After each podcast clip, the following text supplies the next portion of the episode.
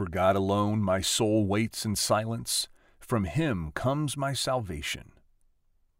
Psalm 62, verse 1.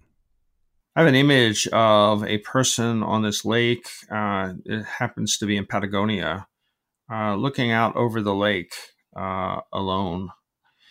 And this waiting for God in silence. This is a, this is something that comes up time and again in the Psalms of waiting uh, uh, from him comes my salvation, but it's not here yet, and uh, he might be uh, in trouble, and he might be uh, impatient. Uh, but this is all about God's time and not necessarily our time. Isn't that right? Yeah, absolutely. One of the notions of the Hebrew scriptures of waiting on God, it's feels when you're in the midst of trouble that time moves so, so slowly and in this psalm the the waiting is in silence. That silence can be deafening.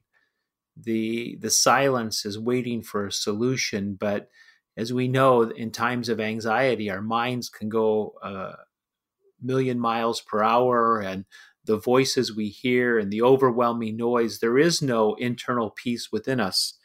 And uh, waiting in that silence, we we need to be rescued in some way. Yes, and uh, uh, when I wrote about this, actually, I went beyond uh, the first verse of the psalm, and it reads this way: His enemies only plan to thrust him down from his high position.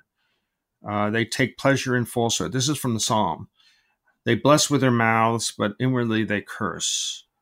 And then I say, and yet the psalmist remains steadfast. God is his rock, his fortress, and his strength. I think uh, this contrast between uh, the psalmist's faithfulness and the condition he is facing is, uh, I, I, think, is very common in the Bible, and it, it is really telling us uh, that just because you declare your faith in Jesus Christ does not mean that easy street is the next step. No, sometimes the waiting is even longer. It feels like uh, this idea of God, where are you at? Uh, in other Psalms, how long, oh God?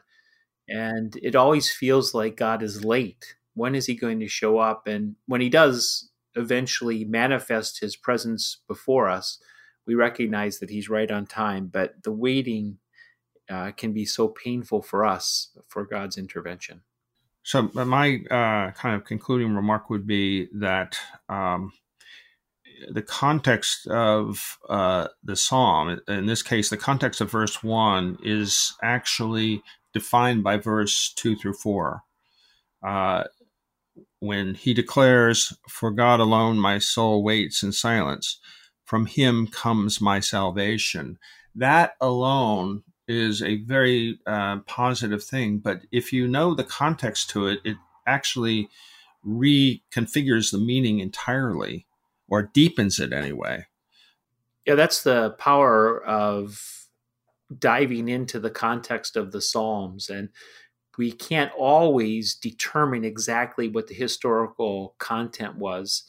Uh, we want to avoid over spiritualizing them to our contemporary situation. But as much as we can dig into what the context was and understand the ancient world, it gives us a great foundation then to bring it to our own world and recognize how waiting on God in silence can be something of uh, what we could say uh, pain or discomfort or uh, angst but becomes part of the process of reestablishing and resetting our faith in Him because we trust that He's going to respond in the right time.